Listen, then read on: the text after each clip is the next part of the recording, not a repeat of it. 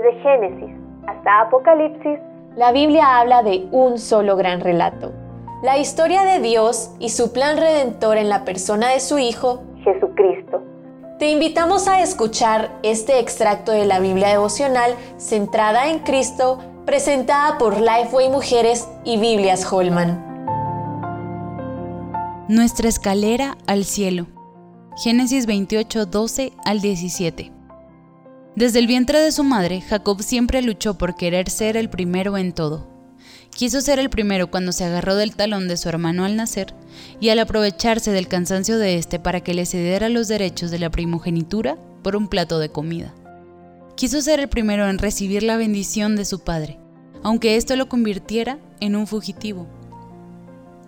Al llegar la noche, cuando huía de la furia de su hermano, Jacob se detuvo para descansar y el Señor se le reveló en un sueño, mostrándole una escalera que llegaba de la tierra hasta el cielo. De forma sorpresiva, lo primero que Dios hace no es reprocharle por lo que ha hecho, sino recordarle una promesa, una promesa hecha a su abuelo y a su padre, que ahora se volvía una promesa también para él, que de su descendencia vendría la bendición para toda la humanidad.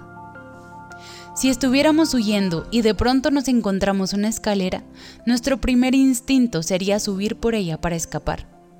Pero esa escalera no estaba ahí para facilitarle su huida, sino para hacer posible su rescate.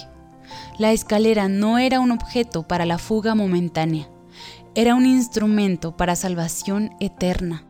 Quizá tú también huyes de un pasado que te persigue, de un conflicto no resuelto, de las consecuencias de malas decisiones o de la culpa por algo malo que has hecho y que sabes que tarde o temprano la justicia te alcanzará.